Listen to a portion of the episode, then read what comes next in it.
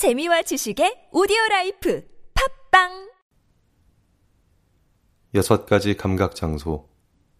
다시 비구들이여, 여기 비구는 여섯 가지 안팎의 감각 장소의 법에서 법을 관찰하며 머문다. 비구들이여, 어떻게 비구가 여섯 가지 안팎의 감각 장소의 법에서 법을 관찰하며 머무는가? 비구들이여, 여기 비구는 눈을 꿰뚫어 안다. 형상을 꿰뚫어 안다. 이 둘을 조건으로 일어난 족쇄도 꿰뚫어 안다.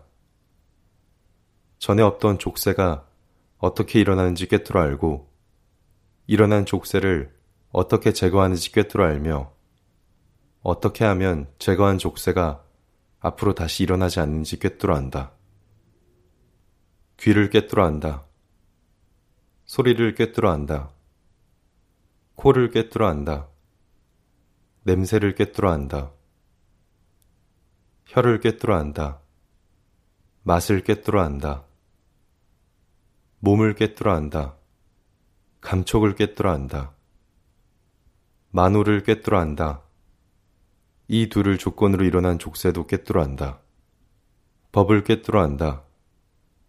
전에 없던 족쇄가 어떻게 일어나는지 꿰뚫어 알고 일어난 족쇄를 어떻게 제거하는지 꿰뚫어 알며 어떻게 하면 제거한 족쇄가 앞으로 다시 일어나지 않는지 꿰뚫어 안다.